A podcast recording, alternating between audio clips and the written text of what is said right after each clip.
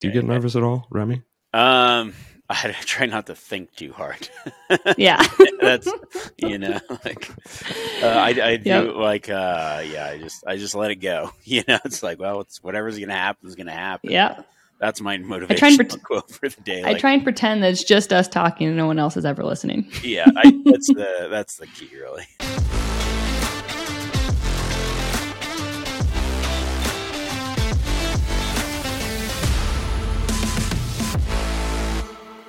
Hey, what's happening, you guys? Welcome to the Proclivity Podcast.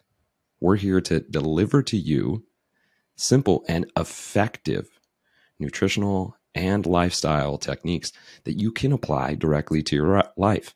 Nothing too wild here. And today we have a very special guest that is going to be coming on, and we're going to be talking about nutrition, not just nutrition, but endurance nutrition specifically for hunters and outdoor enthusiasts, the ones who go out into the wilderness. How can we prepare to be able to be out in the field for as long as we need to? Is there certain ways that we can eat and prepare just like we do for our hunts physically? Is there a way that we can prepare our bodies with our nutrition to be able to get the most out of our hunts or being in the backcountry? So that's what we're going to be talking about today. Yet before I bring on our guest, I want to tell you a little bit about him. Remi Warren is a well-known, very well-known outdoor T V personality, hunter, podcaster, writer, and incredible guide. His talents are vast and many. He is a field editor for Western Hunter Magazine, host of his own podcast, Live Wild Podcast, co-host on the T V show Solo Hunt Solo Hunter, where he does all of it himself. He's literally out there hunting, and he's doing carrying all his equipment and recording himself. It's an incredible show. If you haven't seen it, check it out. He's also the host of Apex Predator. This is a T V show that explored the uniqueness of animals in nature and how it translates to humans. I mean, this guy is expansive. You can also find him on various different social media podcast platforms. And he is a reoccurring, not just once, but twice on the Joe Rogan podcast. If you've never heard of the Joe Rogan podcast, well, then you're probably not here to listen to our podcast. You're probably not listening to the podcast in general.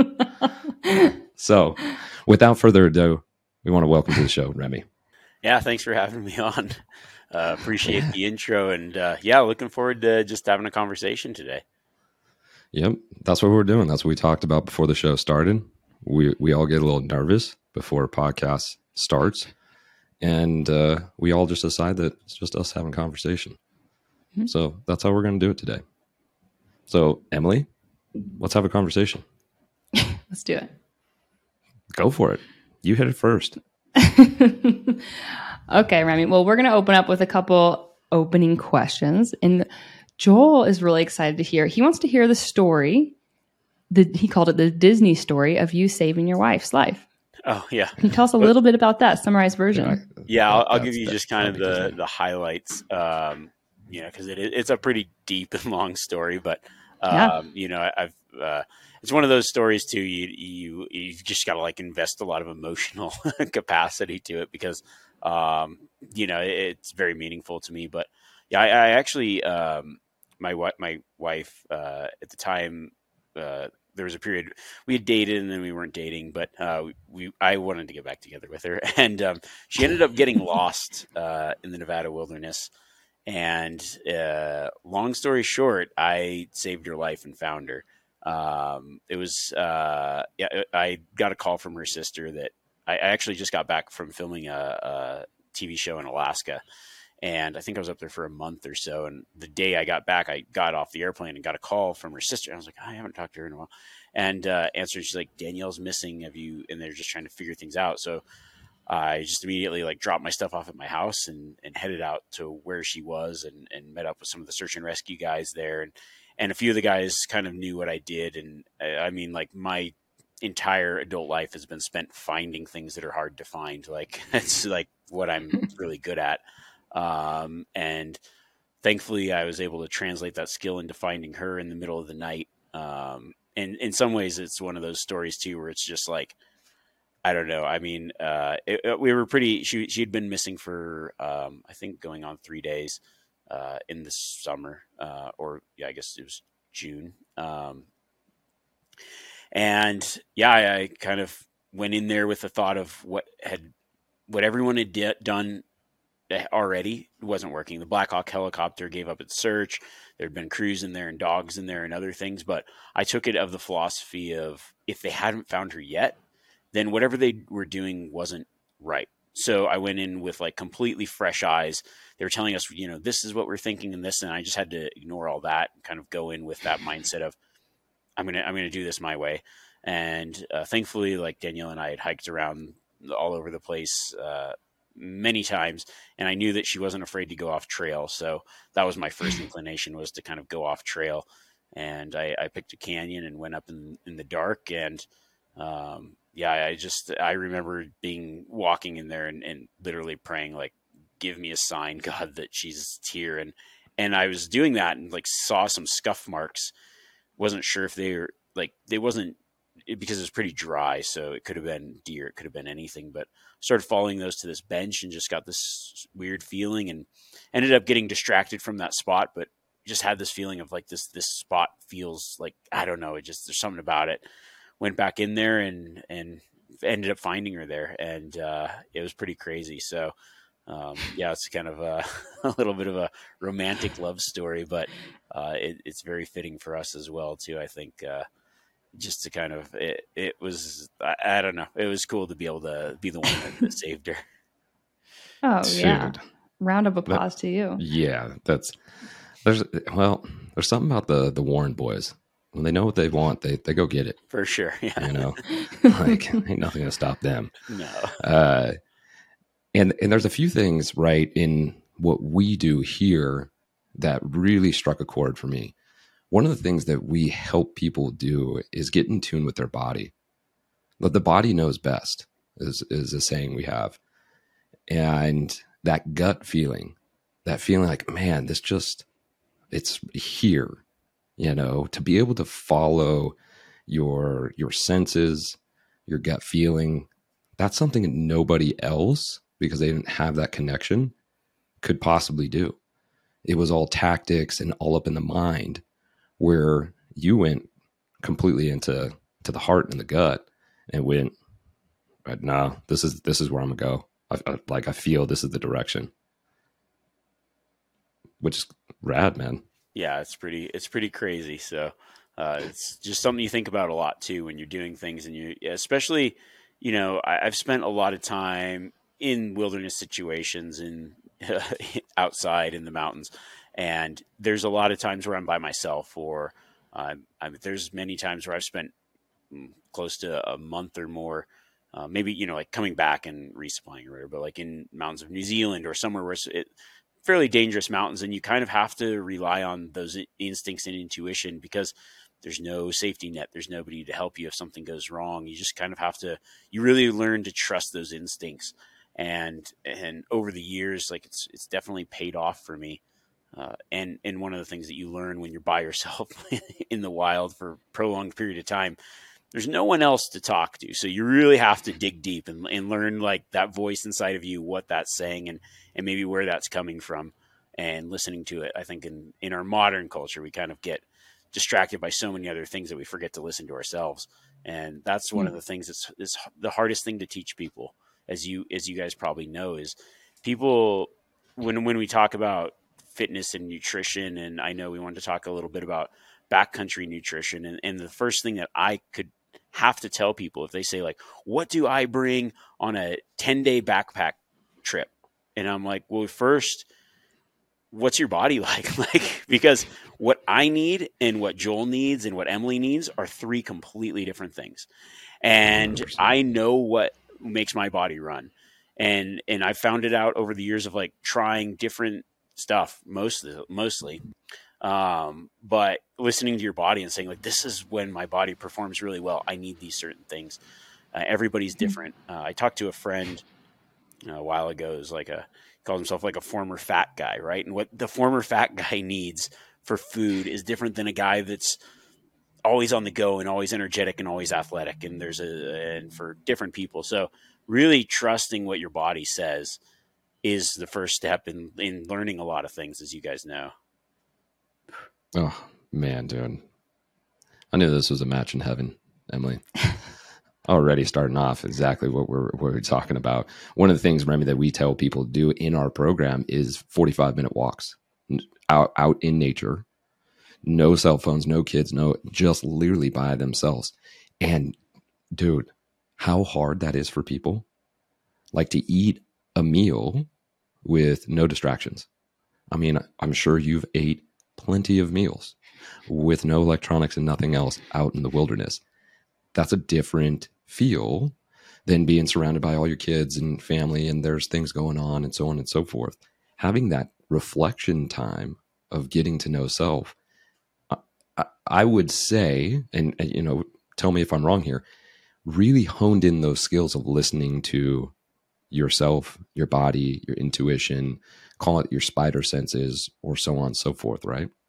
Oh, definitely. Yeah. It's, you get, when you're real comfortable with yourself and you, you kind of have none of the other distractions, it's a lot easier to, to trust the things that the instincts and the things that come up that you think, oh, maybe, maybe I should try this. Maybe I should try that. Um, you know, there's certain things where you like, I mean, how many times do we go out through our day and we don't drink any water because we're so busy? And when you're like, mm-hmm. when you don't have that noise and that clutter and that you're, you're, you sense that you you're thirsty. Yeah. I, oh man, I'm sweating mm-hmm. a lot. I'm thirsty. Oh, I probably, how many times when you start, you're out there and you're like, you do something physically exertion, you crave that like electrolyte mix and your body's mm-hmm. just telling you, this is like, your body knows what it needs to survive. Uh, it's just like most people can't hear their body talking to them or their mm. whatever talking to them. It's not a, a real audible loud cry of like all the other things around us. So we get distracted by those things. And a lot of times the things that we really need that are necessities, we can figure out. I, I say this to people that maybe don't understand hunting as well. You know, in our human D N A is there's, there's so many things, and survival and hunting is is very foundational in our D N A. We got to this point somehow. Now we have grocery stores and factory farming and farming and agriculture and a thousand ways to get food in us and through us, but we didn't we got here by being hunter gatherers originally. And so when I take new hunters out, they like they're like they don't know anything about hunting yet. There's this experience that they go through where they're like, it feels very familiar and very natural.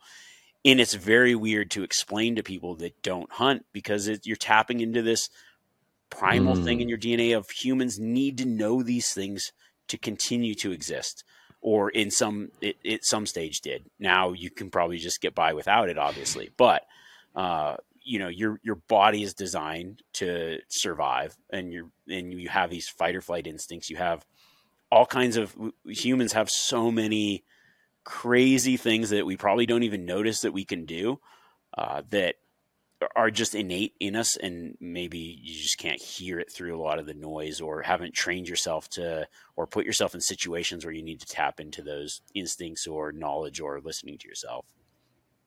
Mm. Emily, I'm very curious in, in your, your thoughts uh, on, on that in itself, in terms of what Remi's talking about, in people's connection to, you know, the food and the noise. Uh, what's your experience with that? Well, I was going to say, first thing, if, if you're having trouble tapping into your body, right, either whether it be being aware of what your body needs, go hunting, go on a hike even, right? But if you have any friends who are hunters, right, I, I polled some people like, hey, what would you want to ask Remi Warren? And, and some people are like, well, where do I even start? I don't know anyone who hunts. Um, but I would love to try it. So find someone, reach out, or start with some hikes and, and looking up some Remi videos. Um, but that, you're so right. It's such a great way to become in tune with your body, because there are way less distractions, and you're in nature, and you're, you know, there's so many benefits to it, right? You're moving your body, you're getting oxygen flow to your brain, your, your senses are alive. Um, and that just literally helps you. It's like meditation, right? Helps you get in tune with your body. So to me, it's like, that's a, that was a light bulb moment for me of like, oh, why don't we just go on hikes more often, or try hunting even? Um, if you're new to it. Try it out. See if that helps you become more in tune with your own body. Oh, yeah. Man. Yeah. I mean, I think that that's, uh, you know, I think that there's that portion of self-reliance in anything that when you do, when you have to rely on yourself, yourself can kind of lead the way. And that's, that's a very, um, interesting feeling. And I think a lot of people don't get that feeling. And it's not that you, it, you just kind of have to go out and start doing those things where you, you aren't necessarily reliant on all the other things around. It's a good way to get in tune with your surroundings and really yourself. Um, yeah, I think that that's, you know, there's a lot of uh, good things about, about that. And there's so many people that, you know, all you have to do is just start. It's not that hard. Like there's being in Northern Nevada, there's more public lands and wild spaces. You know, if you're in somewhere else, uh, Texas or back east, New York City, there's like, it's very hard to get away. But if you live in a place where you can escape for a little bit and get out, and you may not even have to be by yourself, but um, to get out in nature and just start like doing these things, it's a good way to to start developing those, that mindset at least. Oh, yeah. Totally agree. And you, you, you hit something, the, the B word that Emily and I, we, we don't allow our clients to say, which is busy, right? We, we use the acronym of busy as buried under Satan's yoke, right? He's trying to keep us distracted and, and focused on the external and all the other things we can do instead of being able to focus on ourselves, our relationship with, with God. And, uh, you know, what you're talking about in terms of these uh, innate, ingrained, humanistic D N A kind of reactions is that we are going to have sympathetic or parasympathetic reactions throughout the day, where when we used to be in the wild, our only sympathetic reaction was, do I have a, a true external threat coming at me? Is there a predator chasing me down? And do I need to raise into the sympathetic state? But now with all these different external distractions with work and everything else, and we have the comfort of, oh, there's a house over our head and we have running water and I can go to the store and I know I can get food, that the body still is going, wait, well, where's the threat though? So we start finding threats within work or our relationships or even sports teams. And we start getting into this, these really frantic modes that's really detrimental to our health.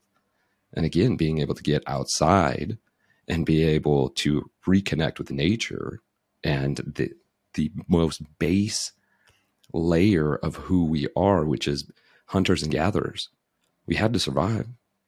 You know, before all of this, we had to survive. We had to go out and we had to feed ourselves. And that is the most humanistic type of feeling I think anybody can have, is being able to hunt and gather for your own food. Yeah, and and it gives you confidence, right? So if you're lacking the self-awareness, if you're lacking the confidence, when you take those external factors out, you have to build that confidence yourself. So another benefit. Yeah, definitely. Like that, that being able to rely on yourself, or, you know, maybe even you're in a situation where other people are relying on you. I've been mm-hmm. a, a wilderness guide for, uh, I think, over twenty years now. And, you know, the thing that I loved about it when I first started, I was eighteen years old and I would take out millionaires into the wild, and their lives were like literally in my hands because they were so incapable of really just basic survival and like navigation. And it's like, if I just walked away, you're dead, dude, you know? But mm-hmm. the, the thing about it is it, you know, it gave like, it was this kind of, it was just this interesting thing where here's a eighteen year old kid in the mountains of Montana, and this person that has probably their entire life been the person that other people are relying on, that's pretty tough on people, that whatever, mm-hmm. is completely reliant on what I've learned over the course of my adolescent youth growing up doing these things. And that gave me a, a kind of confidence, not like, oh, I'm better than anyone, but it just gave me a very self-reliant confidence that like it, all that other stuff didn't really matter, because when they're out here, they've got nothing in, in so many ways. um, you know, I think it's a, it's, you know, doing things like that, things that are hard, things that are, uh, I, I've got a buddy of mine that we talk about this stuff all the time, of just as far as, you know, mental toughness and it, how far mental toughness goes in the factor of progressing all areas of your life. People that are mentally mm-hmm. tough can do a lot of things that other people can't. And the, and the trouble is, is most people don't understand that to be mentally tough, you have to train to be mentally tough. There's certain things that you have to do that uh, you learn to overcome. And, and over the years, I've been in many, many situations that are extremely difficult, possible, well, life threatening, and and kind of come out the other side. And I can take that into every single avenue of my life. So if it's something where, Joel, somebody comes to you and they're like, I want to, I want to get in better shape. And you're like, mm-hmm. cool, let's do it. And it starts to get hard. They quit because they've never mm-hmm. trained that muscle to be mentally tough. They've just don't, they just don't know what it is. If it's like, hey, I want to eat better. And there's people, there are people right now that the doctor has told them, you need to change your lifestyle. You got to quit drinking. You got to quit smoking, you, or you're going to die. And they die because yeah. they don't want to go through the hard, the hard mm-hmm. yards, as I like to call it, because they haven't mm-hmm. done things in their life that are hard. And that's the mm-hmm. cool thing about, I don't know, being outside, being in, in those environments where you have to be self-reliant, where you have to, like, if you're going to get out of here, you're going to have to hike yourself out. You have to do something hard. And that, that really turns something on in your brain that allows you to do so many other things in life that are hard and, and, and kind of conquer them in a way that makes it not necessarily easy, but it makes it uh, doable and sustainable for mm. people that maybe aren't used to that. Damn, you're hitting it on the head. We love this stuff. So good. So Remi, I mean, I love that you're talking about in terms of that, that mental toughness. And I love that you brought up that point for people who are like, literally, you're going to die. You're forty-two years old. You have hypertension, right? Uh, you're already showing signs of heart disease. You know, you need to do something. Yet let's bring it back to hunting and let's bring it back to getting into the backcountry. If somebody's sitting there right now and they're listening and they're going, well, man, I mean, this guy knows what he's talking about. How would they get started? Like, I mean, you know it best. What would be the baby steps for people who want to start hunting to get started? Is it, you know, going and getting the right hiking shoes? Is it starting to walk outside? Is it, you know, getting a guide? Is it going to the, uh, you know, gun shop? What is it? Yeah, I, that's kind of always the hard part is like there are a lot of barriers to entry, especially when it comes to hunting. When it comes to hiking, getting outside, there's not as many barriers, but there is if you aren't familiar with it.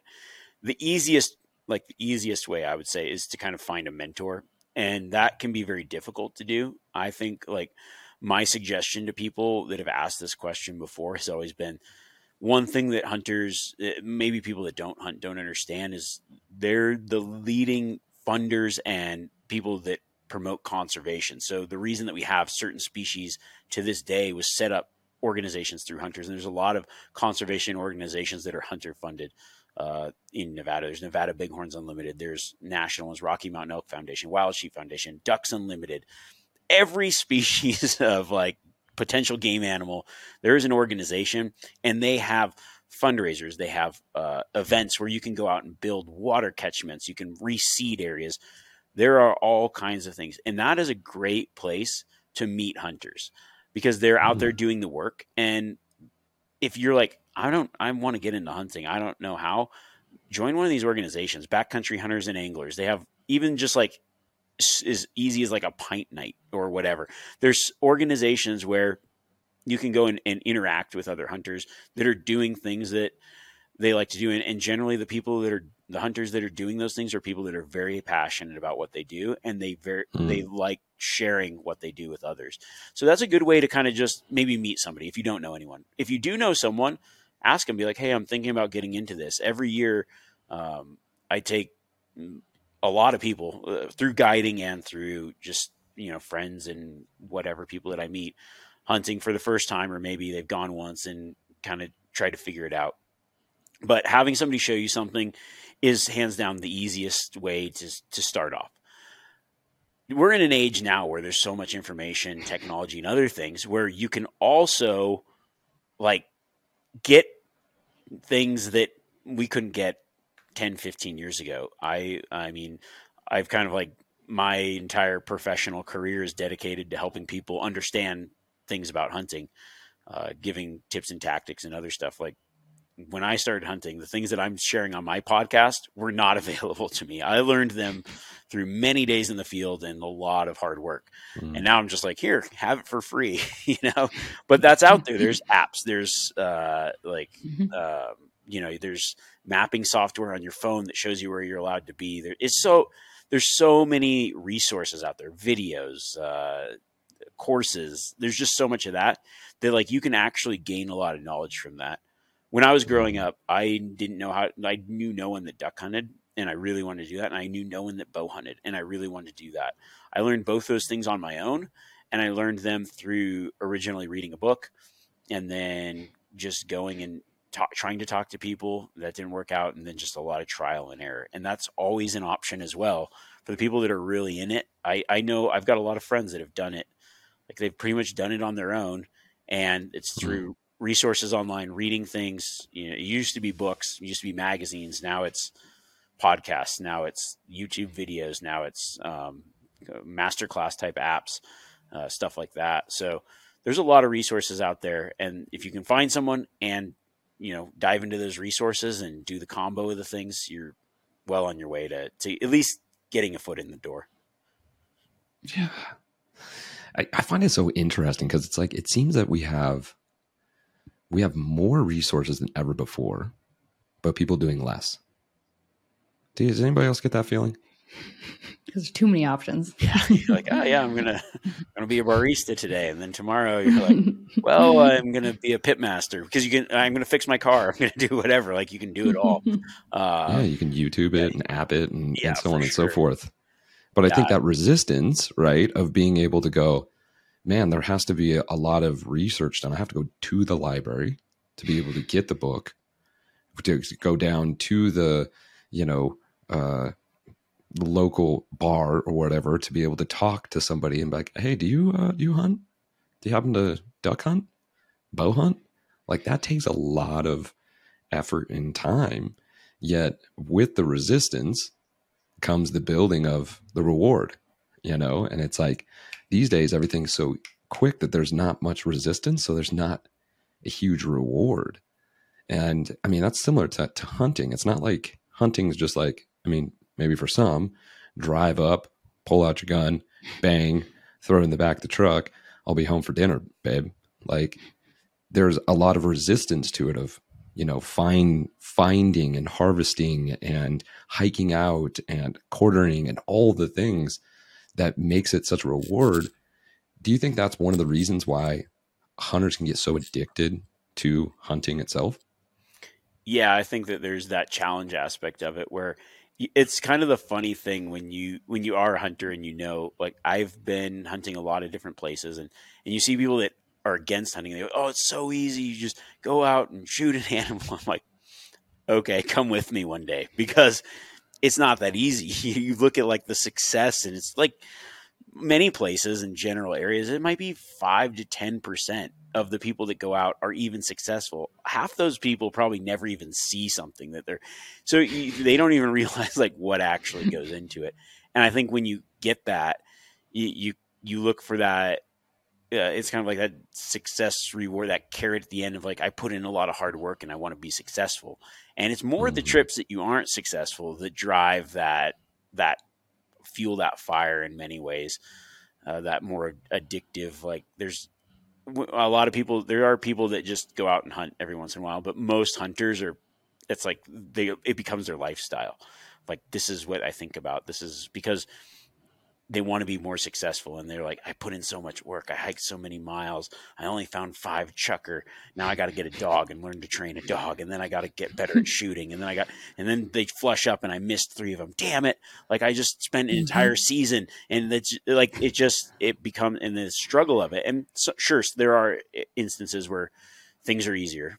You know, there's, there's certain things you can hunt that might be easier or whatever, but most real hunters kind of, uh, really love that challenge. I think that's, that's why you'll at, like see there's people that rifle hunt and then there's people that go muzzleloader hunting with a muzzleloader or a bow. It's like, well, why would you go bow hunting if the goal is to bring home food? It's like, well, there's a, this challenge aspect of it that you like, you want that challenge too. You, you want to, mm. you in many ways want the, the reward of doing something hard.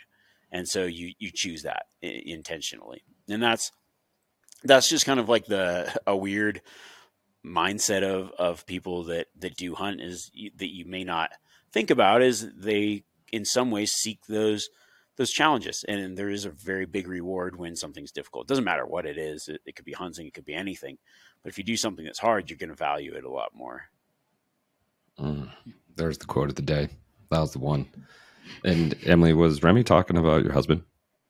Sounded like it with the chucker. Oh, you sound like that's a chucker. Lot of people with chucker. That's a lot of people. That's been me yeah. many, many times. That's a, that's so many times, so many times. All right, I want to, uh, you know, pivot to talking about nutrition. That's what we do here at Proclivity, um, and I want to pivot because nutrition is essential when you're out in the backcountry, because you don't get to just go to the cupboard or the refrigerator and be like, oh, okay, this is what I need. And so uh, I specifically want to dive in, and, and this is going to be a really open conversation, you guys, um, of two uh, experts coming together, and Remi's uh, experience of being out in the field and Emily's experience in, in terms of helping people with nutrition and specifically metabolic flexibility. And I'm just really curious on how we can help people train or prepare physically when it comes to their nutrition for their hunts. Because I've trained a lot of hunters in fitness programs and they come back with really terrible stories. And then I start talking about nutrition. I'm like, well, duh, like before you went out there and while you were out there, your nutrition was garbage. So your experience was garbage, because you were needing to stop, you know, every fifteen minutes, or you felt dizzy every time you went to go get up uh, to start walking again. That's going to make an experience really difficult to enjoy when we can make it a lot more powerful and even more successful within the hunt if we have the ability to continue to move, continue to, to hunt and get the harvest. So, Emily, I want to start off with this.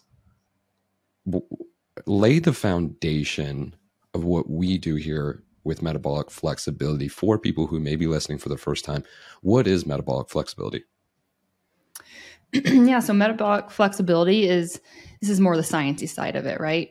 It's our body's ability to use both carbohydrates and fat for fuel and be able to switch between the two really easily, right? So I'll give you a tangible example.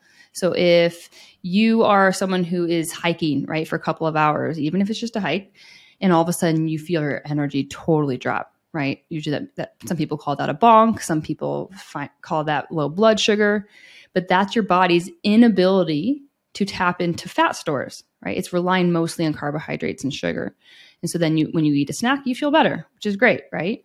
And so you can go about that way. You can pack the snacks with you and eat every couple of hours or when you feel that dip in energy, right? But another strategy, which we love to utilize, and Joel has actually utilized, he ran a, what, fifty K? Um, yeah, running on miles. Only fats, is that right?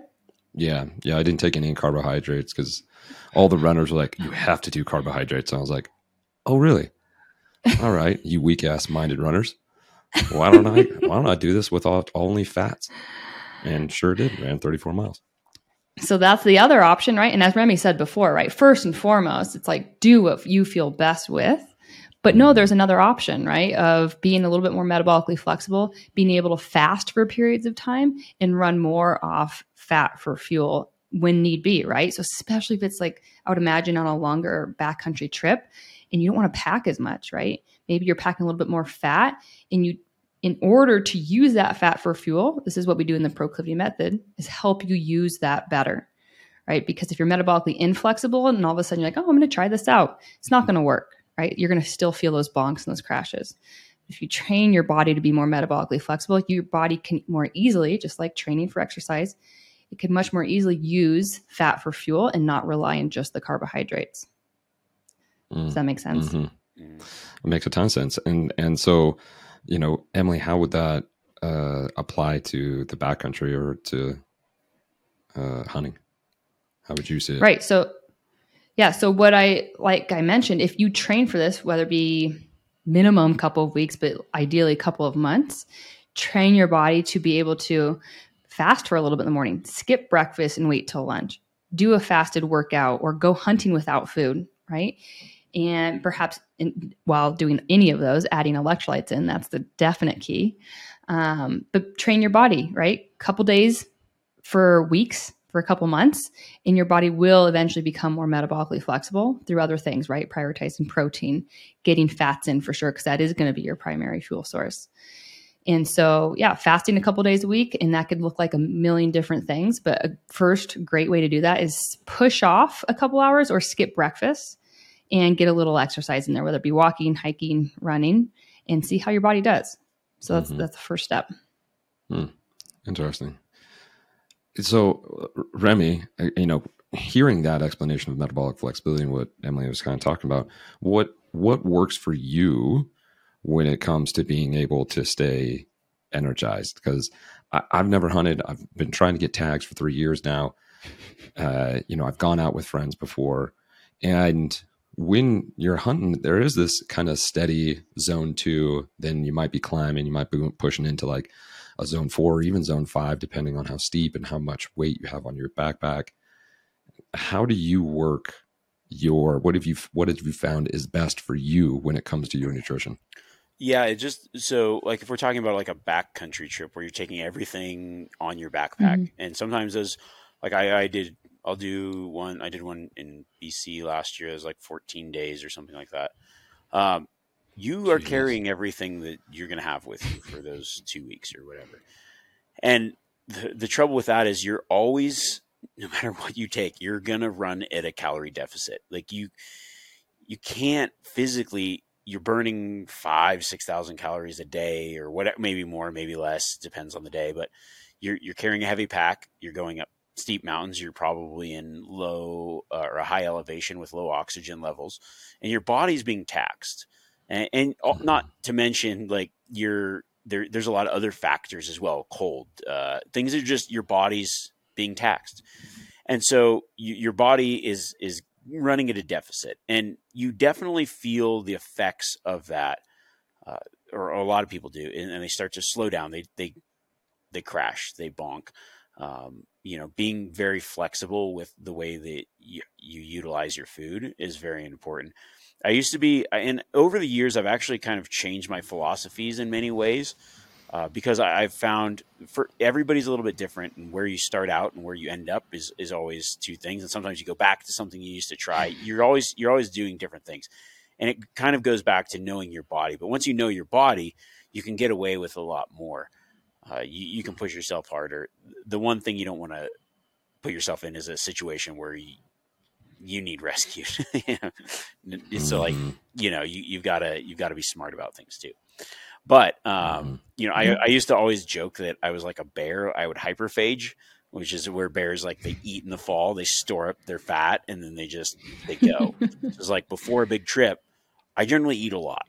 Like, I'm, I'm putting on calories because I know that at the end of that trip, when I start to lose, when I, my body starts to essentially eat itself, it's taking away from something else. It's taking away from, you know, because the one thing you got to remember is when you're uh, like a backcountry hunter, unlike other sports where you're even running, you're running for a day. This is mm-hmm. how many, how many people run uh, like, it's like a marathon every day for two weeks. People do it. And, it, but it's like mm-hmm. a prolonged, it's from sun up till dark. You're moving. Most people aren't used to that. And so your body's taxed in, in completely different ways. And, and it has to be, you have to get up the next day and do the same thing over and over and over. So you have to, you have to have, your body needs to also be able to, to use what it has, because you're going to be at a calorie deficit. And you also have to take in calories in a smart way. Um, I believe that like, uh, you know, a nutritionist buddy of mine calls it front loading. And that's something that I was really bad at. I was always the don't eat and then go. And over the years, I've switched to that front loading idea too, where I'm, I'm having carbs that I can access right away in those, like more, I, I do not like eating in the morning, but like giving myself something to kick off my metabolism so I can start to burn the things that I'm taking in. And then have those stores as well for the times it's like, now I got to dig deep. Now I got to use what I've got, mm-hmm. um, because you don't know the things that you're going to encounter. So I kind mm-hmm. of, I've, I've been both camps in different periods mm-hmm. of my life, and kind of found this middle ground that works really well for me, and know what my body needs. Um, I can go like you, you said, you know, there, there's certain, I was talking about uh, this with some friends a few weeks ago. Like I tried uh, uh, doing things without sugar, right? And my body is not good. I I know that I burn certain sugars really well. Um, some people don't. Some people that's bad. Some people, you know, and I don't know, you know, as a nutritionist, mm-hmm. I was like, maybe that's how just my body just works well with it. Um, so I make sure that I have certain things that work really well with my body, and then also have that ability to, yeah, to, to switch from those carbs, those sugars, those whatever, to fats and other things, because mm. you never know what you need to pull on. And in when you're carrying everything, there's certain things that don't keep, it's like real hard to bring certain proteins. You can get it from nuts, you can get it from dried meat, but you also have to realize like, it's hard to anything. Like I'll bring, um, you know, coconut oil and things like that to get those fats, to get, just anything to get extra, getting extra calories is, is really, having calories is really good in, in the backcountry, just having access to them, mm-hmm. um, and then having access to use what your body's stored. It, it's like, you've mm-hmm. got to have both things really. Um, yeah.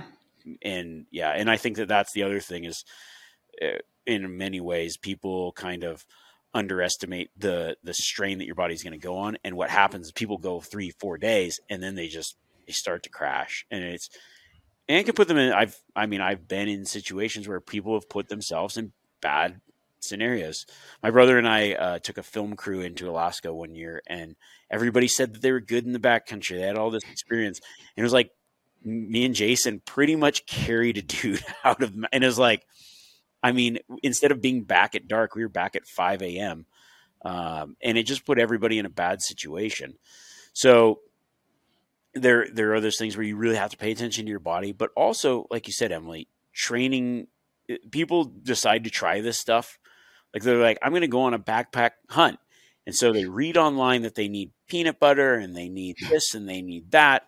And their body's like, you, it could be like Joel, where it's like, my body burns fat and it better. And that's mm-hmm. what I need. And they didn't bring any fat, or they didn't bring, or they're completely changing their diet for this experience where they don't have access to anything else. And that is the easiest way to get yourself into a bad situation, to crash, to not, in what I call like practice, to not know how your body reacts. I know my body works really well without eating, and that's fine. And I, and I do really good. A lot of people don't, but I've had a different, like a lifestyle where I do that hyperphagia, and then I go and do something really hard for a prolonged period of time, and I'm at a calorie deficit for a, two weeks. And I do fine, and I'm good from beginning to end. Um, but that's just with a lot of experience in, in many cases. Mm-hmm. And what it sounds like, though, Remi, is that you are metabolically flexible. Mm-hmm. Whenever someone is able to go on for prolonged periods of time without food, that's a key sign that you're like, no, I'm metabolically flexible. My body is able to dis- to switch and be fine. And like you said, some people are going to ha- definitely have more trouble getting into that, but it takes practice. So, and it sounds like too, you're like, I don't like to eat in the morning. So I would assume when you're not hunting, do you eat breakfast first thing in the morning typically? I do now, or would you yeah, not? But I, I you do now? Used to never eat breakfast. Yeah. Right. And I would, I would assume that actually helped you get your body more metabolically flexible. So when you are hunting and you do have those prolonged periods without eating, it actually helped be like, no, I can do this. I've been here before. Yeah, I would think like most of my life up until this point, I probably just started eating at like three o'clock in the afternoon. If I didn't eat in the morning, you just go all day. And then it's like, okay, cool. Let's eat. Mm-hmm. So you're fasting, yeah. right? Yeah. Not intentionally. This is like way prior to anybody saying anything about fasting. But just like, yeah, I just don't eat in the morning. I get hungry. I eat when I'm hungry. Okay. And then I just, mm-hmm. and then if but I knew I was going out, I'm like, I'm just going to eat, just eat every meal, just go, just hyperfit. Yeah. Pack it on. Right. Well, and that burn it off. And it makes total sense. Like that's exactly what I would do, especially with those prolonged high intensity mm-hmm. trips. Cause then you're like giving yourself superpowers that your body's not used to. And you're like, oh, carbs, great. So it makes perfect sense in what you do. Um, and so again, like I, I, I look back at like, what do you do day to day? And you practice fasting intermittently. It sounds like here and there you used to. And so your body's trained to do that. So again, when you when you're eating the carbs, you're like, woof, this is awesome. Like, it gives you extra energy, but then you can also easily switch to, oh, if I'm like at the end of the hunt, still haven't found an animal, we have a few more days. Um, then your body's easily able to go in that calorie deficit too. Yeah, definitely. Yeah. Well, and I'd even say that's the reason you were able to pull that cameraman out is because you had your body literally, yes, you have the, I know your brother as well, and you guys both have some incredibly strong mindsets of just grind, grind, grind, go, go, go, go. And I believe both of you guys are metabolically flexible, and to have that capacity to be able to do that where other people couldn't is due to the fact that, and I'm sure your brother's pretty similar in terms of his eating habits. Emily, yeah. do you, would you know?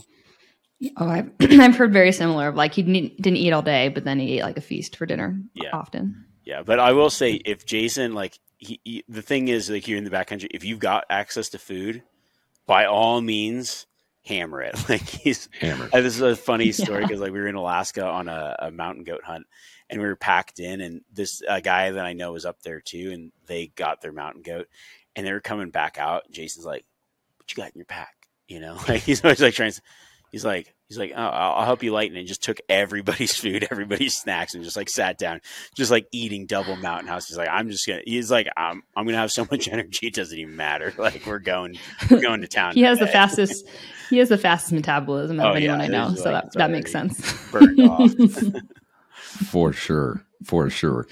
Well, and it, and you know, for anybody that's listening, that might be kind of like, you know, you're hearing about this metabolic flexibility. We call it becoming superhuman, right? That's our low backhand, is like, we create superhumans, because at the end of our twelve week program, we'll get people to do twenty-four or even forty-eight hour fasts.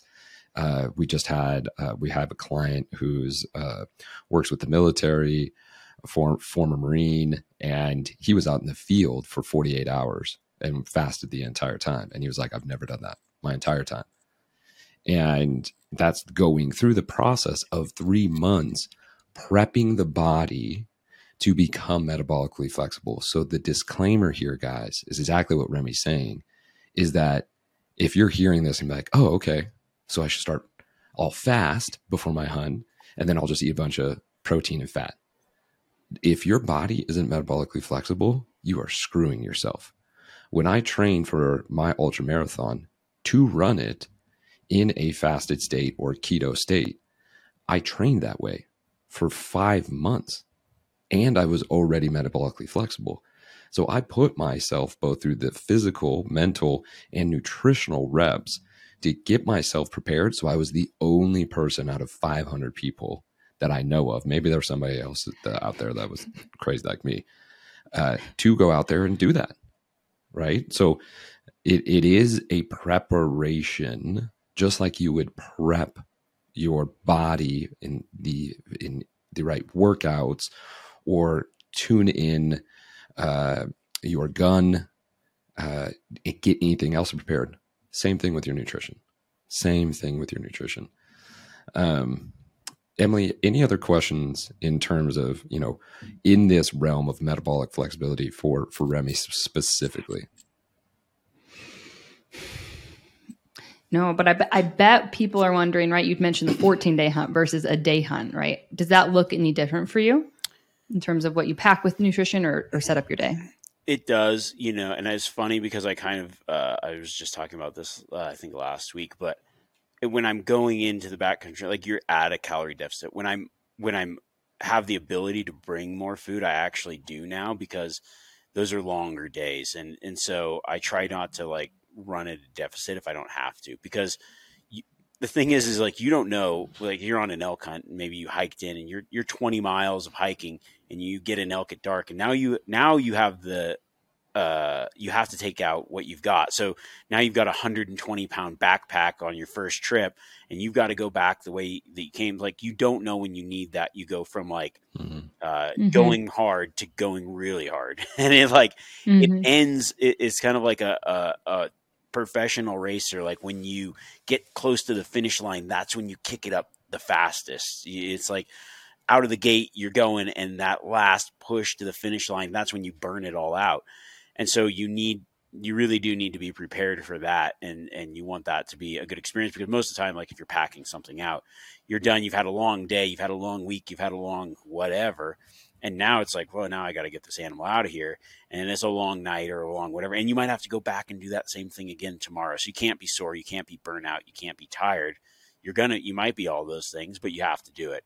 And so you want to be prepared for that. So on my mm-hmm. like day type stuff, I kind of take a different philosophy or a different approach, where that's where I, where the flexibility comes in, because you don't know what what's going to happen. And so there is that, like, you need to be able to access quick energy. You have, like, when we mm-hmm. get something down, the first thing I do generally is I go into my, like, before I cut up, like I'll just go in and I'll just eat stuff, because I know that I want that fuel ready for when I throw that heavy pack on and start climbing up that mountain, mm. because I don't want to, I don't want to gas out when it's the most important. So being flexible like that is important too. And maybe that might even mean that you need to be flexible throughout the day of, of, you know, balancing what, I don't know, it's kind of a funny story, but balancing your uh, food intake. You might have to not eat something to save it for later. I never walk out of there with with no food. Like, I want to get to the trailhead or know within a certain portion when I can finish what I've got, because you just don't know how things are going to pan out. Um, I always have like a reserve that's like, well, that might mean you have to skip something and you might have to jump back into burning something else. I was on a trip with a guy that was uh, uh, like a very fit guy, a lot of muscle, did a lot of lifting. That was his thing. And he was constantly eating. Right. And I'm like, great for you. But the first thing that happened is he burnt out because he didn't have enough food. Well, he also decided to not really pay attention to rations and ate everyone's food. And so like, luckily we killed something and we ate that, but I'm the kind of guy, like, I'm so into like the rationing and knowing. And I, so I'm like, I'm barely eating and we're just grinding. And I'm like, man, I wish I had something to eat, but I'm fine. And we, and I was like, there's nothing left. Like I, I was saving it for myself with that mental ration.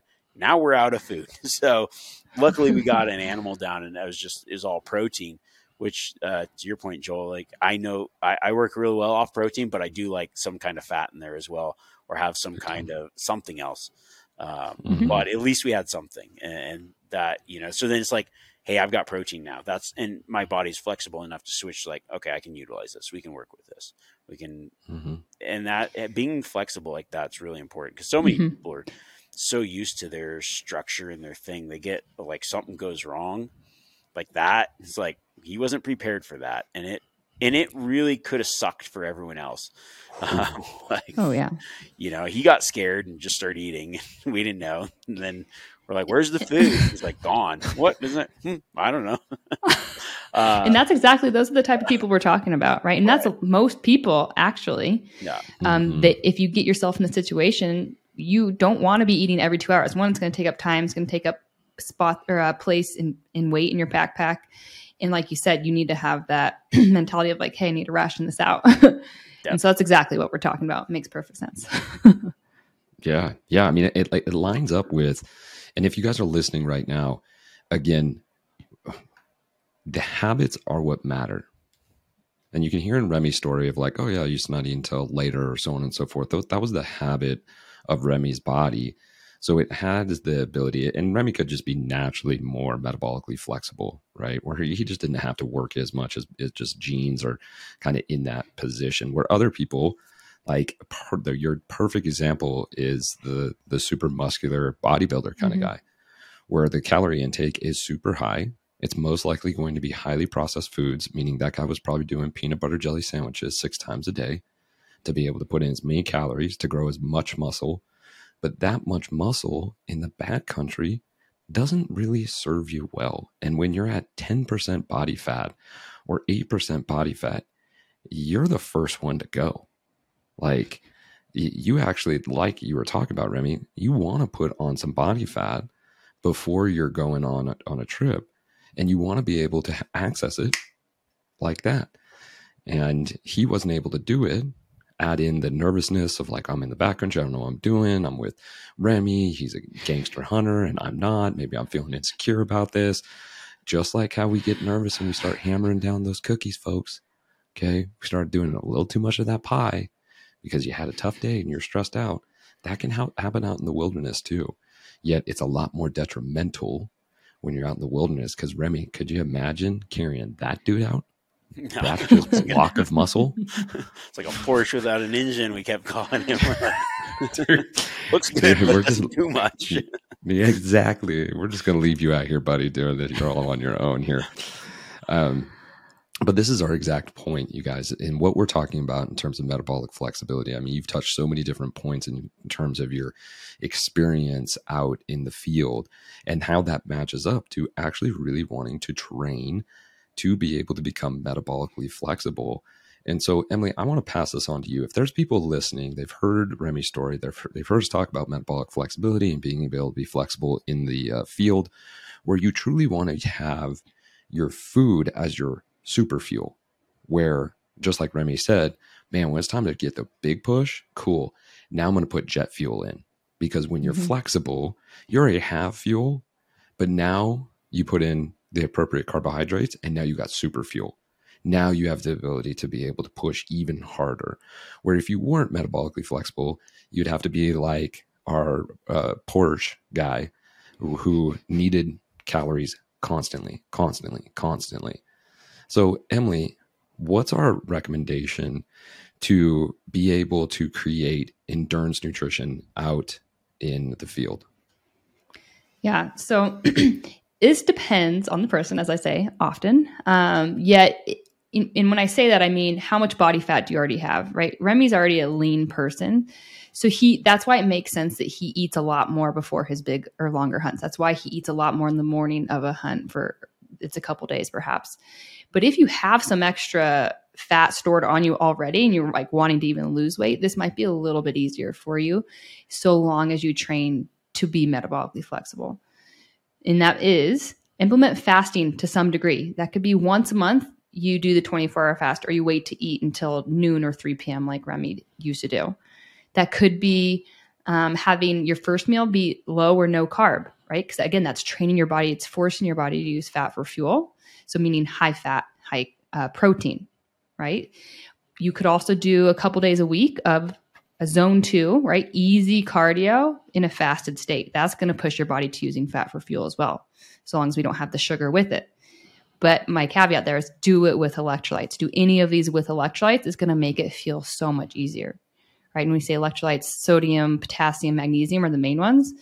Um, and so that could just be even salt, right? If you have good quality salt, put that in your water right before you do it. It's going to make for a lot, uh, much easier training. And even when you're out in the field too.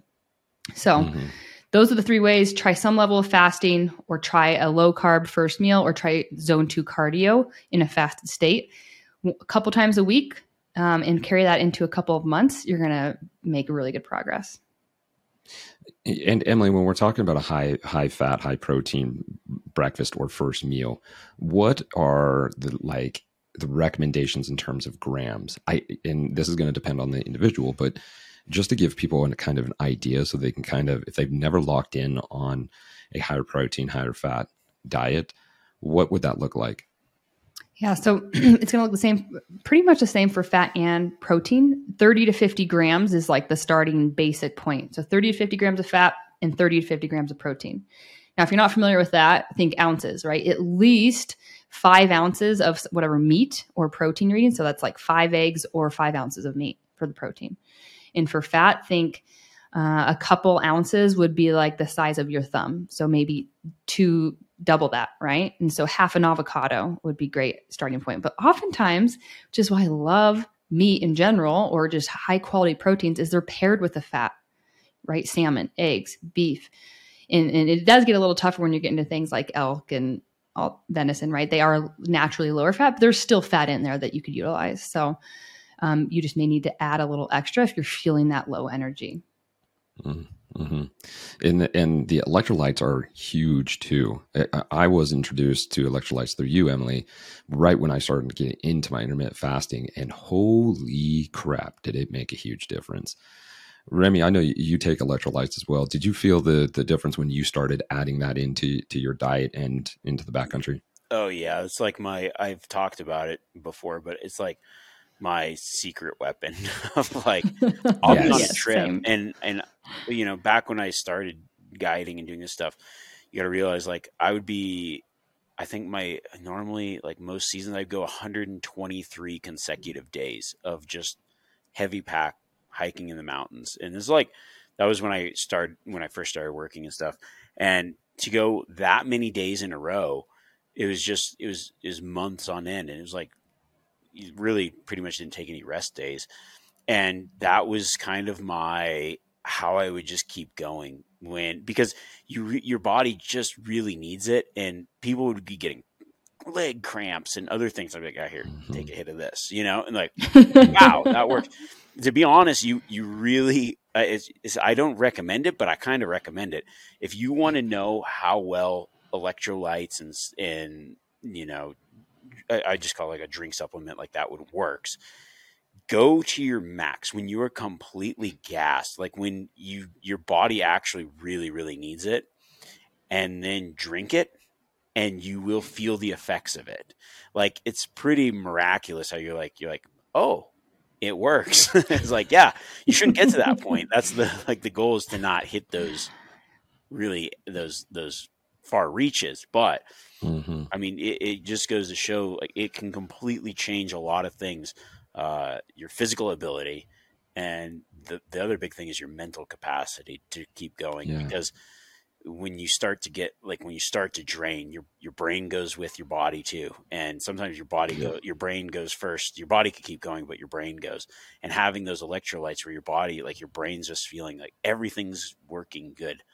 Um, It, it makes a big difference for, for what you're able to accomplish. Uh, yeah, a, a thousand percent. I mean, it, when I did my my ultra marathon, I lived off of electrolyte packets. I mean, it was just one after the other, after the other, after the other. And I didn't have the food, but I had the electrolytes, and it got me through. And I mean, you guys, if you aren't doing electrolytes, like get on it. We, you can see it over, if you're on YouTube, you can see over Emily's shoulder, we use Element, but Remi, I think you use something else. Uh, product called Wilderness Athlete. Well, yeah, I know Wilderness Athlete. Yeah, yeah. Um, it, whatever you guys are choosing to utilize and use it, you want to get it and you want to use it. I use it daily, two to three a day, major, majority of days. I start off with an Element packet and a, uh, um, scoop of M C T oil because it primes my body to be able to use fat. And so it helps me through my workouts and all of my workouts I, I do if fasted, whether it's zone two or bodybuilding or so on and so forth, CrossFit, doesn't matter. I do it in a fasted state, yet I always take that, that M C T oil. And that's really nice because it is light. It can pack in, um, it can give you some calories. It can tell your body like, oh, we're going to run off fat. Okay, cool. We'll run off fat for now until we u- utilize, you know, carbs or anything else later on to be able to uh, tactfully uh, apply it to what we're doing in the backcountry, running, lifting, so on and so forth. So uh, you heard it from all of us. If you're on electrolytes, get on electrolytes, get on electrolytes. Cool. Cool. Um, anything else, Remi, when it comes to to nutrition, um, has there been any times where you really effed it up and you felt yourself in a poor situation, or have you always kind of had that metabolic flexibility and that's given you kind of that leeway? No, I mean, I've, I've always kind of had that. There are times where I've actually run like, like I'm just going to keep going and, and run out of food. Uh, I don't suggest that, but, um, you know, and then there's been times where I've done like survival things and, intentionally, not unintentionally.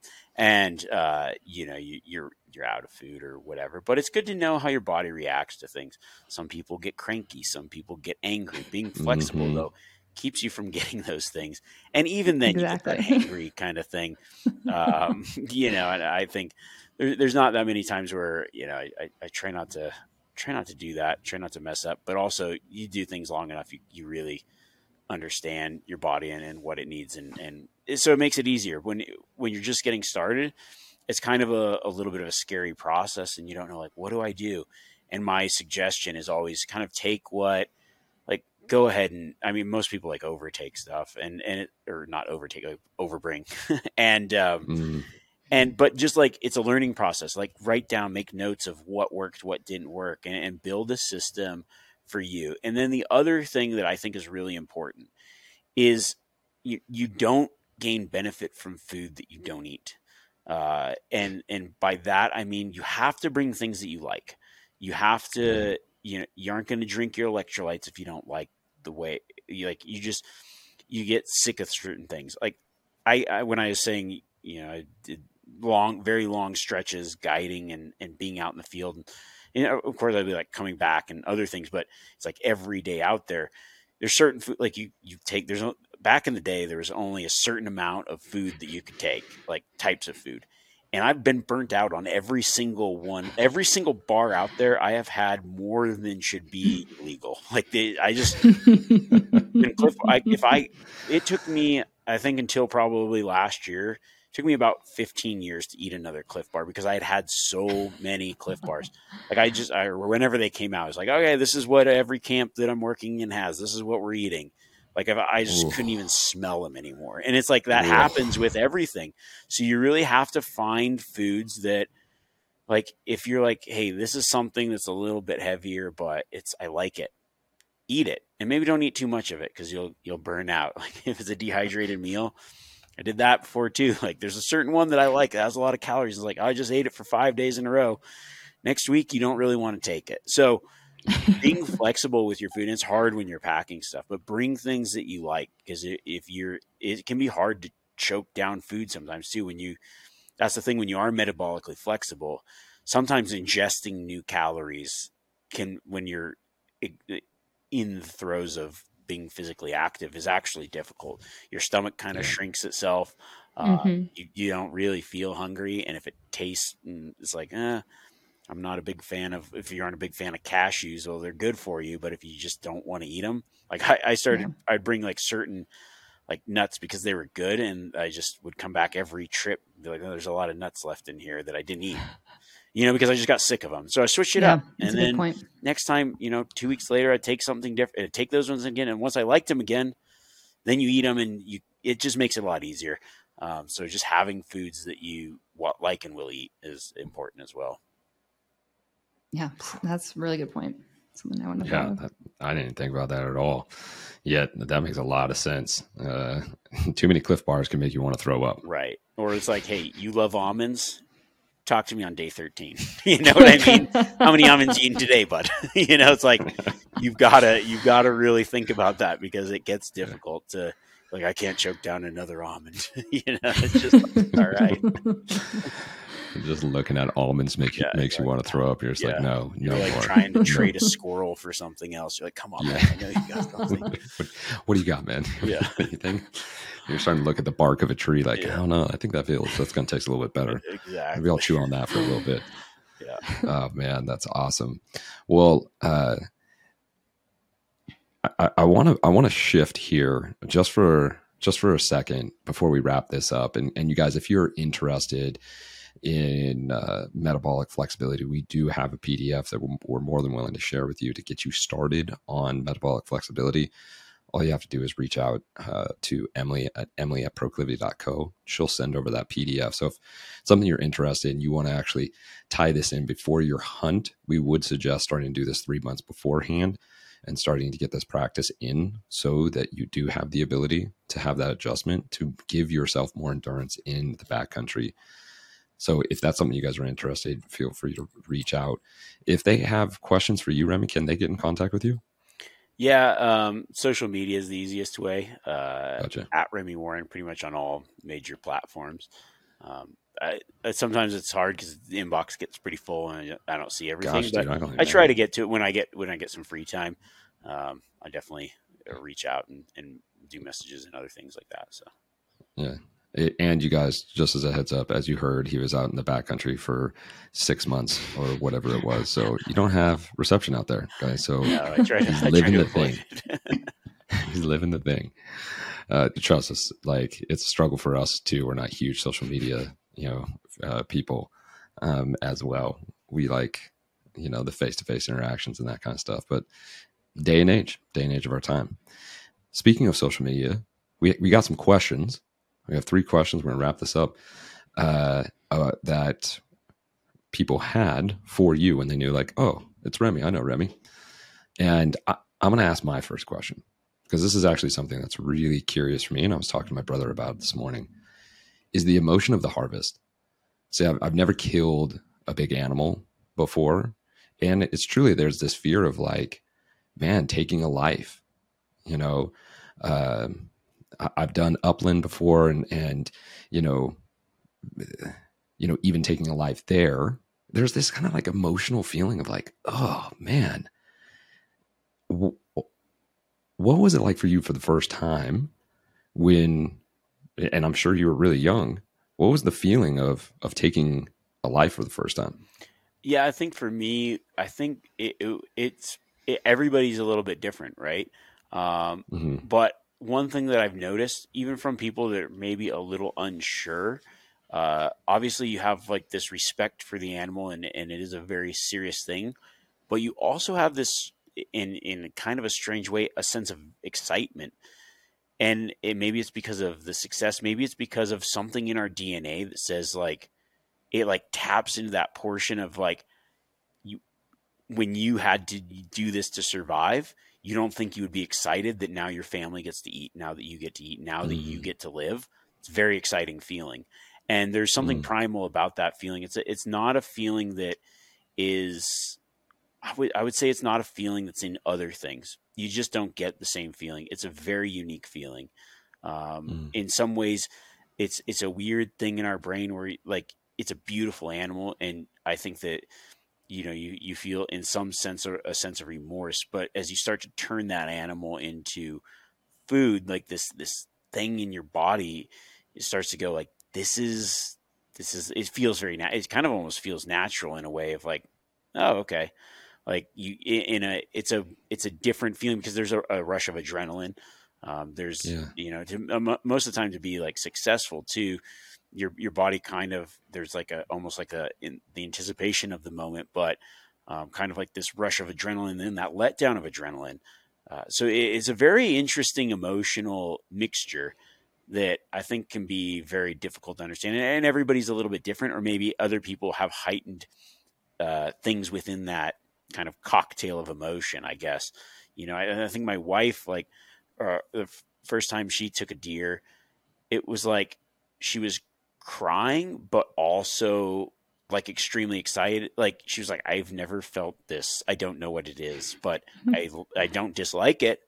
Like it, you know, it was just like a, okay. And I think that's the other thing too. Like it's not for everyone. Um, you know, there's certain people that like, it just, there's an emotional, and maybe it just doesn't click. That's okay. Mm, um, mm-hmm. But I think that for most people, it is kind of this interesting emotion that you don't really get other places. Um, I think that that's kind of part of it, because there is this very uh, high value of respect on the animal you've taken. Uh, for one reason, like you, it was probably a struggle to even get to that point. You know, you're like, for mm-hmm. you, it's like, you can't even draw tags. So it's like, I can't even go hunting if I want to. So I finally get the opportunity. You're like, I want to make good on this opportunity. And then you try really, really hard to make good on that. Op- so there's a lot of, there's a lot of emotion invested into it in many different yeah. ways. So I, I don't know. I think it's like a very personal thing, and it can be hard to kind of explain, but it is kind of a mm-hmm. cocktail of different things. And some of those things are like, wow, that was a very primal event that I didn't really mm-hmm. know I had in me. Mm-hmm. Yeah. Yeah. Oh man, I'm looking forward to it. I'm looking forward to it. Emily, I know you had, had some uh, questions as well. What, what are the yeah. other questions that we have? We'll, we'll just do one more. Um, okay. I thought of this, and someone else asked this as well. Uh, what do, this is, might be a little random. What do you do to help your wife prepare for the hunt when you're gone and she's not going? That's how do you, a good question. When the, someone who asked me like, how do you keep your wife happy? yeah. Um, that's a good question. I mean, I try to, I think that it comes back to a lot of things. I try to be extremely present when I am home, before I'm not just before I'm gone, but in, in so many things. Um, you know, I think a lot of people, and I, I see it, I, you know, it's easy to fall into the trap, but like when you're home and you're with your family, it, it's like easy to es- not even escape, but just to not be present. You can be on your phone, you can be doing the other things, but to be very present in, in paying attention and, and doing things with them. Like I, I put a lot of energy into what I do when I'm away, and I put just as much energy into when I'm home. And I think that that's, it's, it's it comes back to that like conscious choice of what you're doing. And sometimes it's not easy. Like as my wife, like being a mom is hard, being a dad is hard, but like, being a present mom and being a present dad and, and really like it valuing your time together and, and doing things and, and not just letting it float by goes a long way, you know? And I've talked to other people about this and they ask it and that, and, and when I point that out, they're like, yeah, I probably could do more of that. Right. And it's, mm-hmm. and it doesn't mean that it's easy, but it is more fulfilling for sure. Because the other stuff that you're distracted by, like you said, you know, like we're in a busy society that doesn't put value on those things. And like, man, I don't know, build a relationship with your family and, and do those things. Like that's the most important thing. And then when I'm out there, you know, it, it's, it's not easy. I don't think it's easy for my wife to, when I'm gone. Um, but also, it, you know, it is our life too. And like other people deal with that with other things. It might not be hunting. Um, for me, it's different because it's like, I'm going to work. Uh, for some people, it's like, oh, you're just going out to have fun. And I'm working and still having fun. I think that's the hardest part. It's like, you got, I was like with the kids all the day and you're in Greenland, like chasing caribou and like looking at glaciers. And I'm like, I know, I'm sorry. But, uh, you know, I think that that's like being very supportive of that. And, and it's con- something that I, you know, constantly try to improve on. It's, It's just like anything, you gotta, you really have to put intention behind what you're doing. And, and so intention before I'm gone and, and intention when I get home. Um, and, and, you know, to the point of being prepared for things and be prepared for your hunt, be prepared for all those things, get yourself in good physical shape, get your, your, your nutrition dialed. So when you do come back, you aren't so gassed that you can't even be present, you know, mm. when you come home. How many people go on a week long trip and are dead for ten more days afterwards? And that's a lot of people. Yeah. yeah. Uh, just preparing yourself in all those ways for not just the trip itself, but everything that, that follows. Perfect. That's exactly the perfect answer. Thank you. Look at that. Remi, man, really, really appreciate you taking your time. I know that your time is, um, you know, very important, and uh, it's important to us that that you took the time to be able to be on, on our show. So we want to say thank you, and we're very grateful to be able to have you. The knowledge that you gave out to us today and to our listeners was, again, we really appreciate uh, Remi for for coming on. And you guys, that is a wrap for episode one oh seven. We appreciate you guys come coming and uh, listening to us today. As always, feel free to leave a review. Uh, and to be able to share our podcast. We love being able to get our information out. That's it. Until next time, Emily, you know what it is. Best day ever. Best day ever. See you guys.